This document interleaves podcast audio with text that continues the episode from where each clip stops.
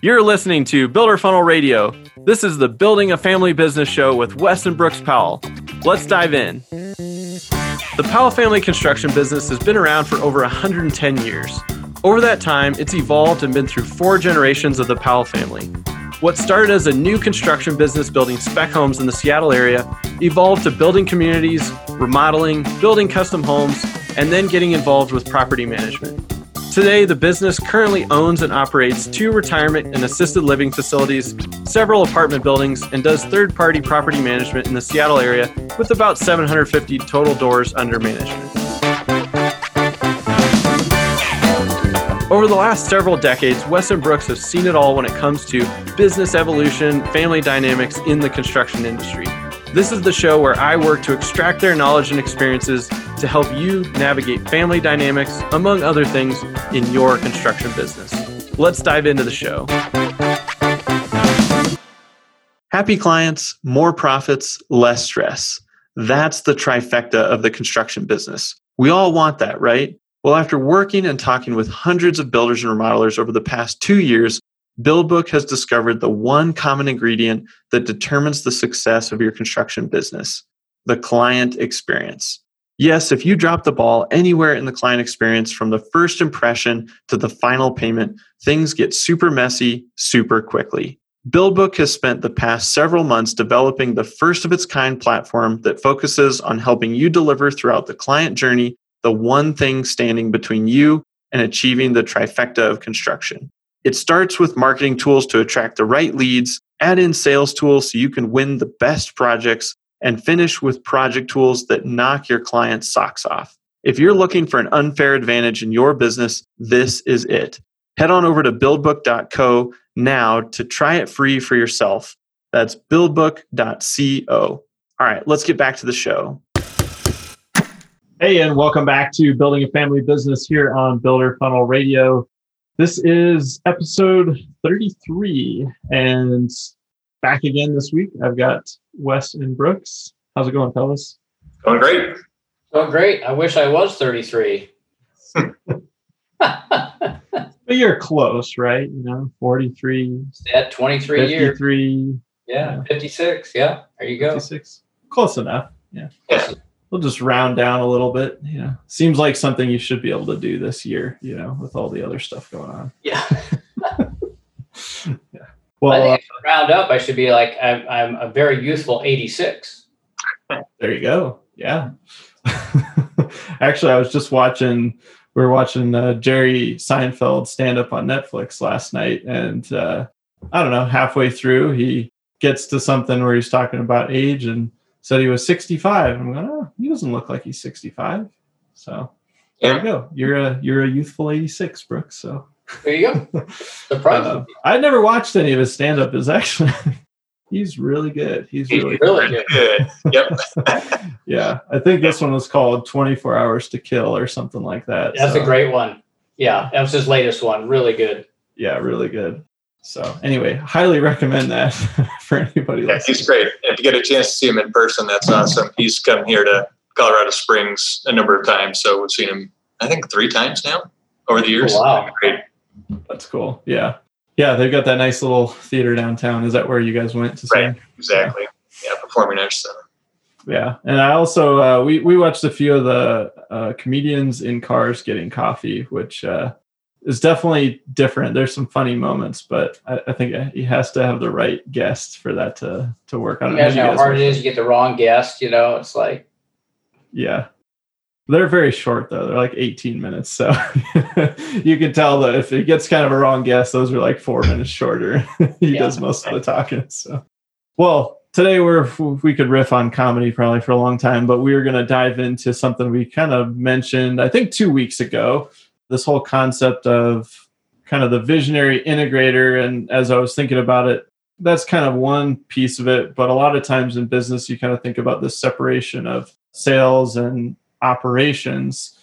And I feel like, at least in my personal experience, it's really tough to run both of those at the same time just because they they're so different and they require i think pretty different skill sets too but I don't know, Brooks, you know, in thinking back on, you know, your different roles that you've played, do you find that you know you have you run both of those roles at different times or have you always kind of lived in one of those buckets either sales and marketing and operations? early on when i started with wes wes had me in a production role as a superintendent.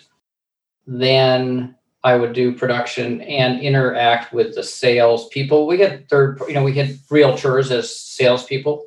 So the sales process was really handled by somebody else. So really i ended up interacting with the sales people as the on the production side.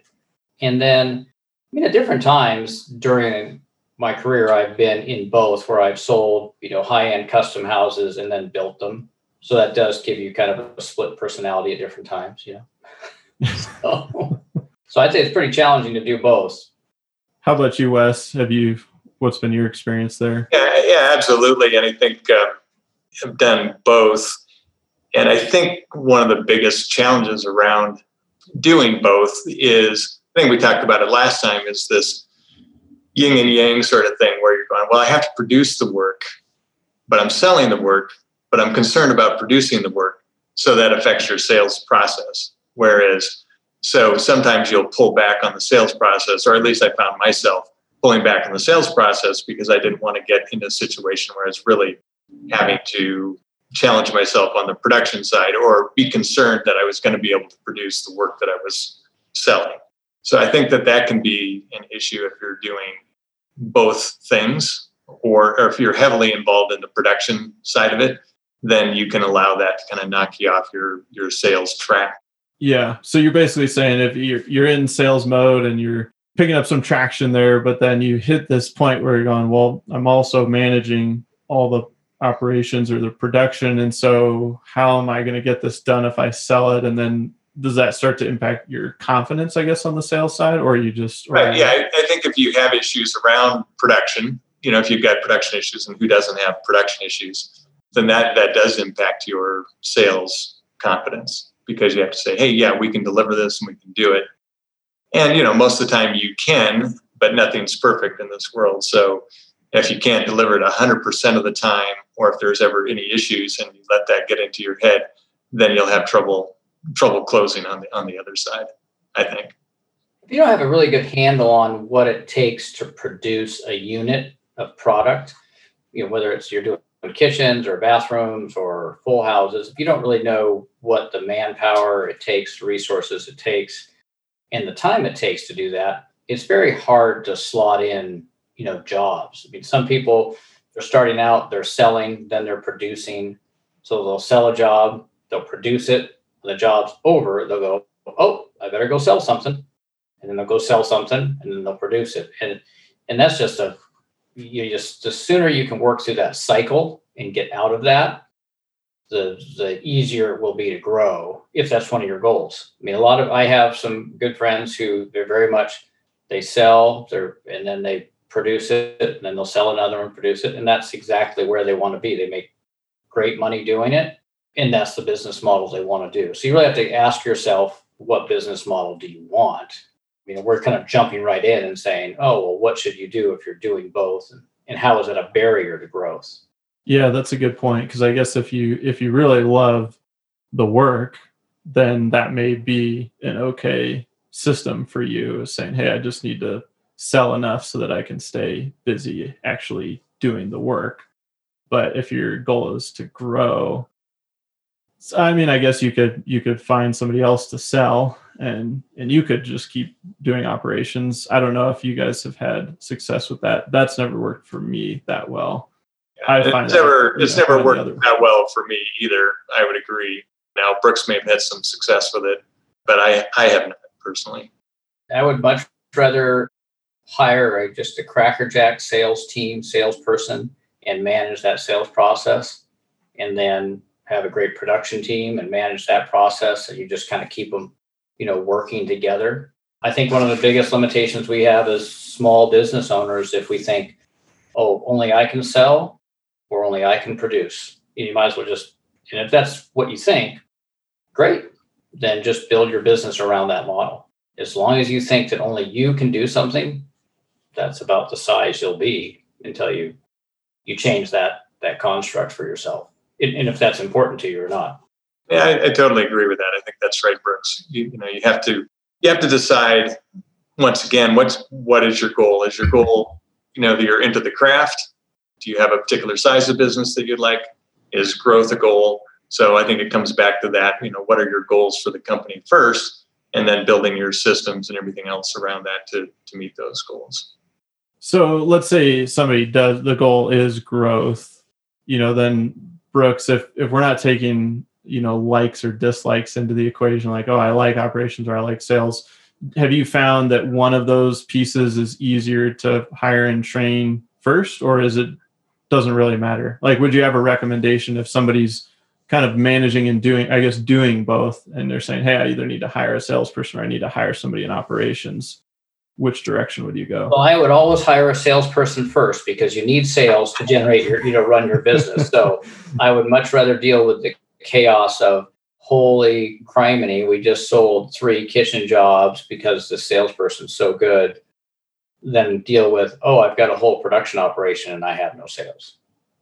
So I always go for higher sales first, and I'll deal I'll deal with the chaos on the other end. I mean, as you're as you're hiring a salesperson, you should, if we went back to the first comment, which is know how long it takes to produce a kitchen, know how long it takes to produce a bathroom, know how long to produce a house, and then you know what you can sell. Hire your salesperson and say, hey, I can produce one kitchen a month, or I can produce whatever you can, and then have them sell that. And ideally, you created a, a lead flow, you know, through your through your marketing campaigns, and that salesperson has something to do. So I actually would take it even a step back and say, generate your marketing campaign to generate your lead flow to hire your salesperson first to then you know solve your production problems later you're pushing all of those th- all of those fronts forward at the same time i think when we did our renovations business we spent a year building lead flow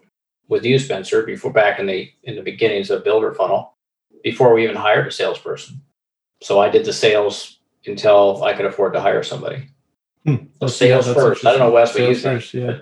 Well, yeah, no, it's just interesting. Well, it's just I'll flip it around, take the other side of it, which is, yeah, I think you know you need to have your operations kind of not totally grooved in, but you do have to have your your systems in place, and then especially if you're starting out, you know, you're a sole proprietor, you build your operation systems, then you move over to the sales side, you kind of figure out your sales side, then you hire into sales and then start to grow that way. So I would look at it that way versus Brooks's way, which is kind of the controlled chaos approach, which is, hey, we've got sales, now let's figure out how we're going to do it. This is classic of both of your personalities. Personality, yeah. Right? I think a lot of it has to do with your personality and your approach. I don't think either one is is wrong or right. You know, I think a lot of it's going to come down to to what you're comfortable with as a as a business owner. But just remember, you're you're going to have to work through both of them. Oh, absolutely. At some point to be successful, yeah. right? You know, uh, I knew a guy had a a different type of business, but um, he was a great sales guy, and he was constantly selling and landing deals, and then he was trying to figure out how to deliver after the fact, and it, it was always chaos. So well, and I and I I make it sound very much like oh it's all sales then figure. Oh no, I know. Yeah. Say too. You're like it'd be like all production then sales, and I think everybody listening has some form of business that's operating. Right. So they have some production capacity, they have some sales capacity, and if they're trying to move beyond just uh, as a sole proprietor selling and producing, yeah, decide where you're at and it may be you know what i can if i'm the sole proprietor i can sell enough right now to fine tune my operations and that keeps the business running and then plan for growth and then get your operations that's really highly tuned and then bring on your salesperson and say okay i'm ready. I can absorb whatever this this salesperson can throw at me.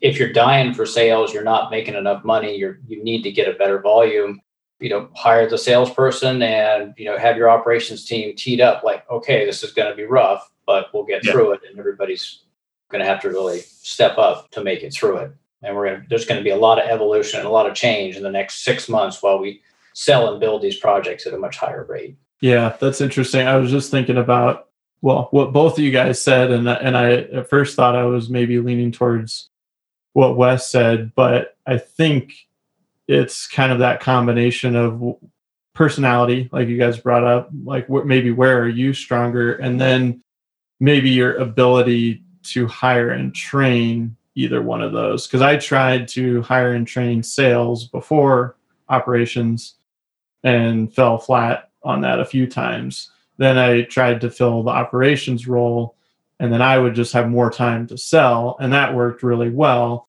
And so maybe it was a combination of my ability to train one one or either of those roles, and I just did better on the operations side and, and kind of failed on the other side. So I don't know. Is what do you guys think about that? Is like ease of trying to fill one of those? I think it's it's it, an interesting question that each business owner has to ask themselves, which is to what size are you trying to get to accomplish your goals because that determines how hard you will work at it. You know, sure. Case in point, like for our business, we hired one salesperson, and I never went beyond that because I knew I didn't want to go to a size that meant, oh, I should have two or three salespeople, a sales manager, I'm going to have, you know, 40 more employees. I just knew, you know, one salesperson generates enough sales to meet the goal of the size of the business. And so we stopped there. For you, Spence, like you said, you tried both. You know, for your personality, it might just be it's a better fit. You're like, you know what? I'm just going to, you know, spend a lot of time in, my, in the sales side of it, and then some on general management. Or you, you know, you might end up being like, I'm 110% sales. I have a general manager. I have another because those things tend to be easier to hire for than trying to train a salesperson. We were very fortunate in our hire for our remodeling salesperson. Pretty mature guy. He was happy as a clam to be there and he could just he just crushed it. But I went through another salesperson before that that uh, did not crush it. the opposite of crushing it. the opposite of crushing yeah. it. So I, yeah. I but you like stuck with it to figure it out, which I think is big. Like not giving up you know, because you knew you wanted to fill that role. I, we had to, otherwise we're going to go out of business. You know, so that was. Yeah. I sure well, as heck did not want to sell. I, I think even once again, it kind of goes back to your goals too. I mean, if you if you really think that you're going to sell your business, then you absolutely cannot be the key salesperson. Absolutely, good. Point. As the owner, otherwise, there's there's no value to that business. That's a very that's a great point yeah so if you do want to sell you pretty much got i mean you got to do, do, everything you got to basically remove yourself from the app from everything right to an extent yeah. The more time I spend in the marketing business, the more I realize that marketing isn't just about your website, signage, social media, and print collateral. Marketing really sits across every part of your business. It starts with your brand, your signs, your website, but it continues on through the sales process. How you present yourself and your company on a sales call incorporates marketing. And just as importantly, how you deliver your service to your client is marketing. The feelings that they have in the middle and the end of the project are big factors in determining whether they will spread the word about you. At the end of the day, marketing across the entire customer lifecycle is really tough. That's why I love what BuildBook is up to. They've been working hard to bridge those gaps and solve those problems. Their new tools start on the marketing side, continue into the sales conversation, and finish with the project. Get these three elements working together, and your business will be humming along. Happy clients, more profits, less stress. If you're aiming for the trifecta of the construction business, head on over to buildbook.co to try it free for yourself. That's buildbook.co. All right, let's get back to the show. And if that is your goal, then based on what I'm hearing and, and my personal experience too, you got to kind of keep keep trying to fill those roles. And if you strike out, you know, just know that you're you're taking a, a positive step in learning what didn't work to try to get to that person. And Brooks, you hit him on number two, which is awesome. But it may take more than that to find that right person. Yeah, and I, it, I think it really goes back. A lot of these questions we we talk about on the show are you really have to go back to what is your ultimate end goal you know where are you trying to get to? And that drives where you're going to spend your time and energy. If your business is a way for you to work independently and generate income for your your lifestyle and your family and that's what you want it to do. A lot of these things we're talking about you don't need to do because you're you're able to this is a good a good living. I enjoy doing what i'm doing and when i'm you know done working i'll hit my 401k and social security and i'm good. If you're trying to use it to do other things you know you're trying to build a business to pass on to your kids or you're trying to create you know be high net worth or something then that business is doing different things and you have to do different things. So that's i think you got to go back to that original question. You know as we all flail around trying to figure out what we're doing you know? Yeah do we ever figure that out? Do you ever figure out what we're trying to do? I, or is that just a, a life no, I just, I just keep no, that's, that's too much of an existential, existential question, Spencer. Probably, yeah, yeah. sorry sorry you know i just it made me think of uh i don't know i follow gary vaynerchuk a lot and he always talks about he's like all all the parents always say like hey you got to go to college you got to figure out what your career is and he's like most of them don't know what what they want to do so it just made me They're think hopeful their kids will get it figured out. right you figure it out Yeah, that's really it. I mean, we could go down the rabbit hole on this one. It's just kind of a. I've never spent a lot of time trying to figure out what I wanted to do. When people say, "Well, you know, what do I?" Just do it. You know, so I, so I, it's hard for me for for for me to understand that, you know, question. kind of the the purpose question or Yeah. Yeah. It's not something I really that really. I think probably just because I feel like our generation maybe didn't spend a lot of time navel gazing, Yeah. just because you're like, well, I need to get a job, I need to make some money, got a family to support, you know, would like to buy a house, and you just you just start rolling, you know, and then and maybe later, 15 years later, you start to think about some of that stuff. um, but I feel like folks coming out today, coming out of college, spend more time thinking about that. And maybe back in the 60s, people thought about it. Who knows? Yeah, there might might be could be it could be yeah, you know the the greatest generation. They came out, went to war, and it's like you know that's what we're doing, and so there wasn't a lot of time for that. It's like holy crap! I hope I don't get killed. You know, and you think about it, you know, World War II was quickly followed by Korea, Right. and uh, you know a little bit longer Vietnam. So there's a, you know, depending where you were in those generations. Some guys, I you know, some friends of mine, their parents were in World War II and Korea. Right. Kidding me? Yeah, both.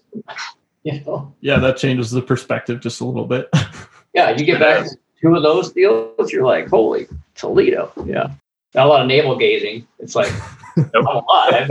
yeah basically anything will be awesome because i'm still here awesome. Yeah. yeah Yeah. perspective is a powerful thing that's for sure well maybe this is a good good segue uh, from this this rabbit trail into Sorry about that. ta- no no this is good i think it's i mean it goes back to what you, your point was which is all of this you know that we're talking about we can give recommendations and guidance and kind of talk about your guys' experience. And and i think that gives a lot of context and examples but at the end of the day people have to decide where their finish line is or where their you know track is that they're trying to be on. And then that will dictate some of these things that you guys are bringing up. So i think i think it's valid. I don't think we went too far off course but uh but yeah i thought it'd be back in. Whoa. yeah, look at that. You know, we just circled it back around, and now I'll just do this nice transition into hey, it's the end of the year.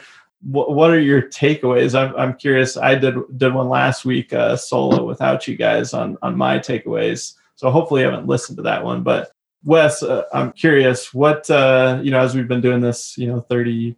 Yes, this is episode 33.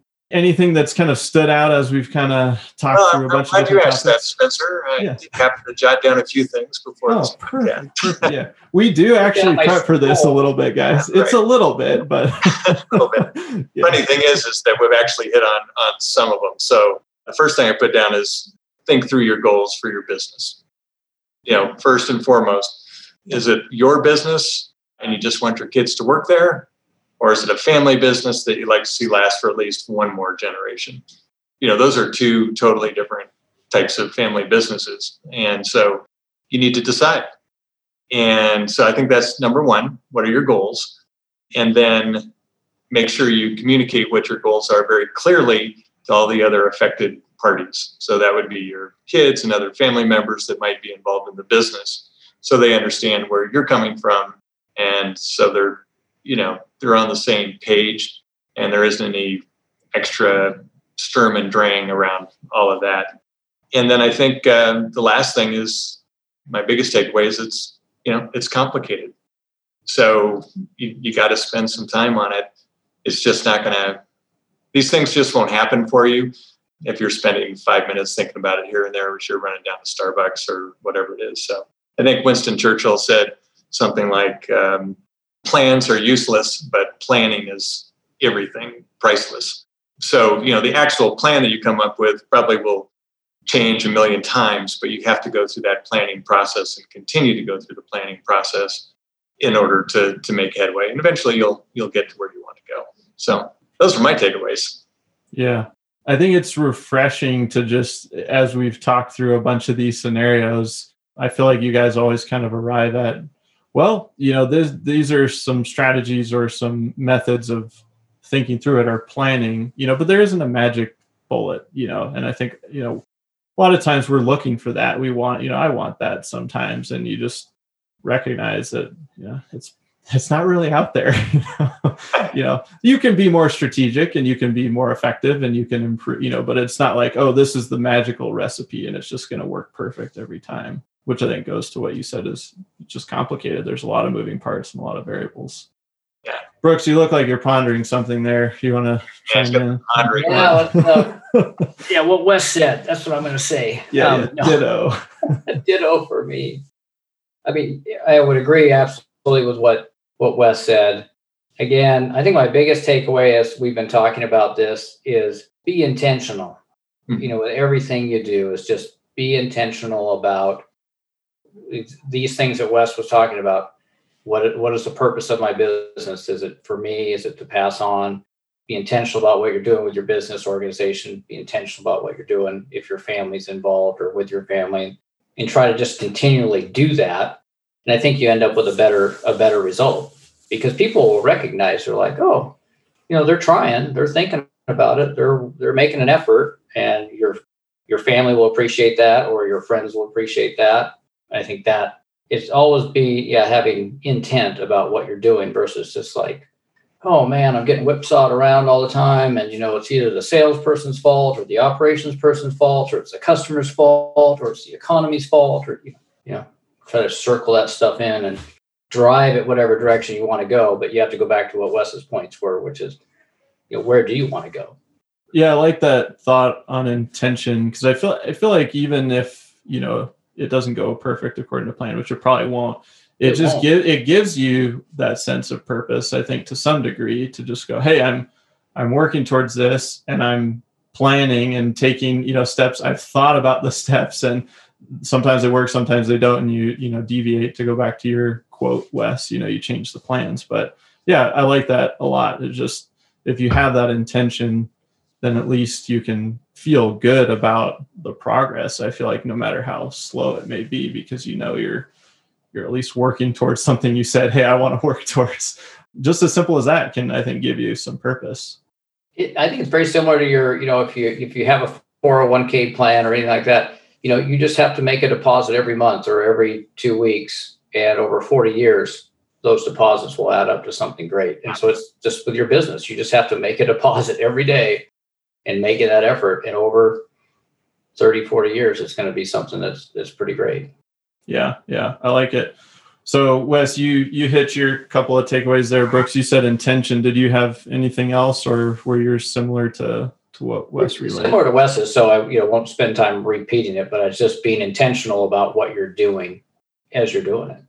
Yeah yeah i think those are those are good takeaways and yeah, I'll have to go back. I, I already forgot what my takeaways were. See if they're similar to you. have different ones. Yeah, don't have yeah. to be the same. well, well, I, I hope that they're different. Yeah, because uh, and I would hope that you know people listening had their their own takeaways too, because it's very situational and everyone's in kind of a different part of that that journey.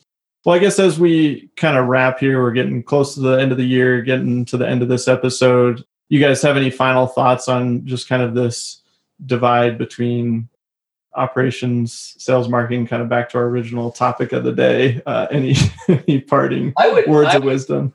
I, I, would go with work on your systems. You know, break out the E Myth by Gerber. Go back and if you're feeling like your business is chaotic or just you know it's only only you can do everything, you know, read that book again or read it for the first time, listen to it, and it'll help your business just tenfold just by working on your systems and you know, it's amazing how quickly you recognize, oh, this is just, you know, an oral tradition that I pass on and tell someone how to do every single time versus, oh, here's a system. So I think that's a, a big one. Yeah, that's a good one. I'll just piggyback on that. I would say invest in making those moves too. I found that when I just said, okay, I need to get out of operations, I'm going to invest in somebody to do that. They actually were a big part of building those systems and improving the systems. So right. then, you know, that actually removed that from my plate. And that uh, for me, I am moderately detail oriented. So that was a huge help for my personality wise. And, uh, and then it actually, you know, got that, that system done to your point, Brooks. Well, it's knowing that you need, you have a need for that in your business, what you have a need for, and you know, being brave enough to hire for it and tell the person, you know what, this is this is the vision I see. We're not even close to it yet, but I can't do it with what I'm doing. So, but I'm willing to invest the capital in you yeah. to go do that work. And I think that was your. It sounds like that was your experience, Spencer. Yeah, I think it helps you know empower that person too. They're like, wow, you know, hey, I'm I'm going to be a critical part of getting to that vision and they are you know because you, you, otherwise the the pain threshold you know was never high enough for me where i just sat down and started documenting everything. It always just fell at the bottom of the list so yeah. Well and you then you just deal with it as a problem. Mm-hmm. you know, and that's one of the great yep, things just a one-off problem yeah is this a one-time problem or is this are we talking about this every single day every single week? You know and then oh we better systematize that.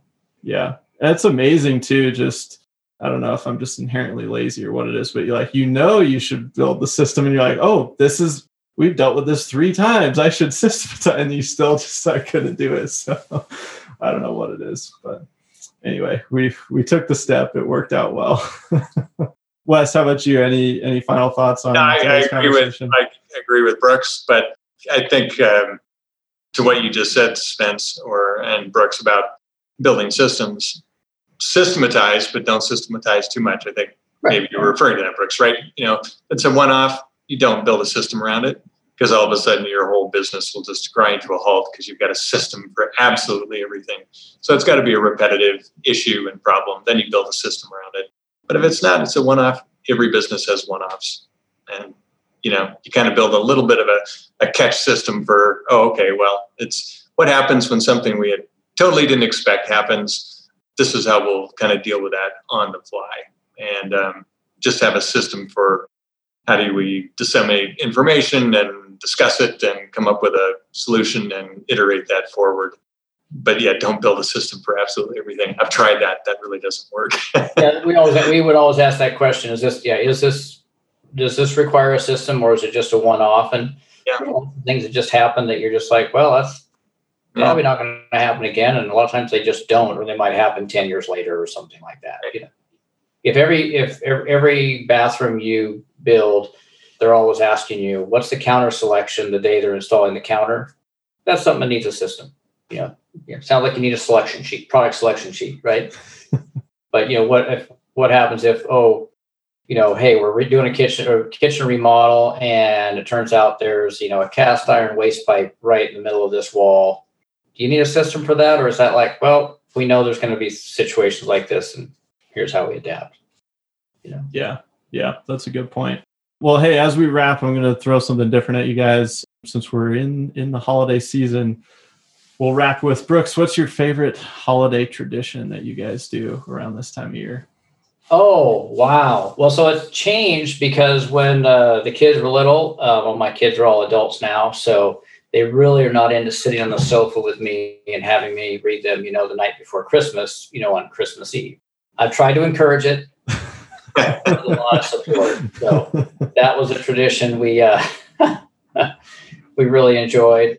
And kind of as things have evolved, I just really enjoy, you know, getting together with everybody and uh, you know, when we have a little gift giving under the tree, that's always fun because it's fun to you know, to see people open the gifts that you've worked hard to try to get. So I, you know, enjoy that. But really, probably the greatest is just you know getting together with friends and family, and you know, it's a special time.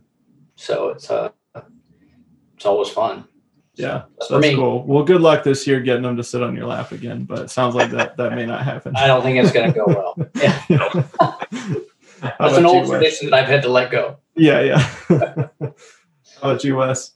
Oh gosh, I mean, I think my favorite one around Christmas is uh, our Christmas Eve tradition of, you know, we make homemade hamburgers and homemade French fries and homemade milkshakes, and you know, we eat all that, and then we pick out a movie, and it's usually something that's very Christmas themed, you know, like Die Hard.